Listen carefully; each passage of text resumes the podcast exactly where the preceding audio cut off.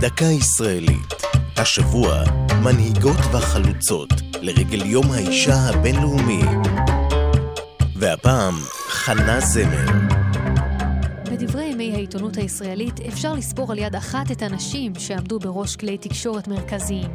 הבולטת שבהן הייתה העיתונאית חנה זמר, שהתמנתה ב-1970 לעורכת הראשית של העיתון דבר, ביטאון הסתדרות העובדים שהיה אחד מכלי התקשורת המרכזיים באותה תקופה. עשרים שנות פעילותה בעמדה הבכירה זיכוה בתואר הגברת הראשונה של העיתונות הישראלית. את עבודתה העיתונאית החלה לאחר מלחמת העולם השנייה. במהלך המלחמה גורשה חנה מצ'כוסלובקיה למחנה ריכוז בגרמניה, שם כתבה בעיתון ציוני. ב-1950, בהיותה בת 26, עלתה ארצה, וזמן לא רב אחר כך הצטרפה למערכת דבר, והייתה בין היתר הכתבת המדינית. למרות היותה חלוצה בעולם העיתונות הגברי, התעקשה זמר לא לשאת את דגל המאבק הנשי.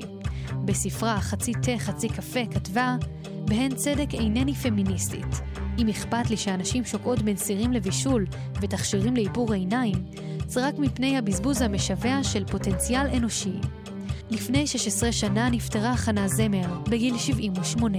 זו הייתה דקה ישראלית על מנהיגות, חלוצות וחנה זמר. כתבה שירה אל-עמי, ייעוץ הפרופסור רפי מן, הגישה נועם גולדברג.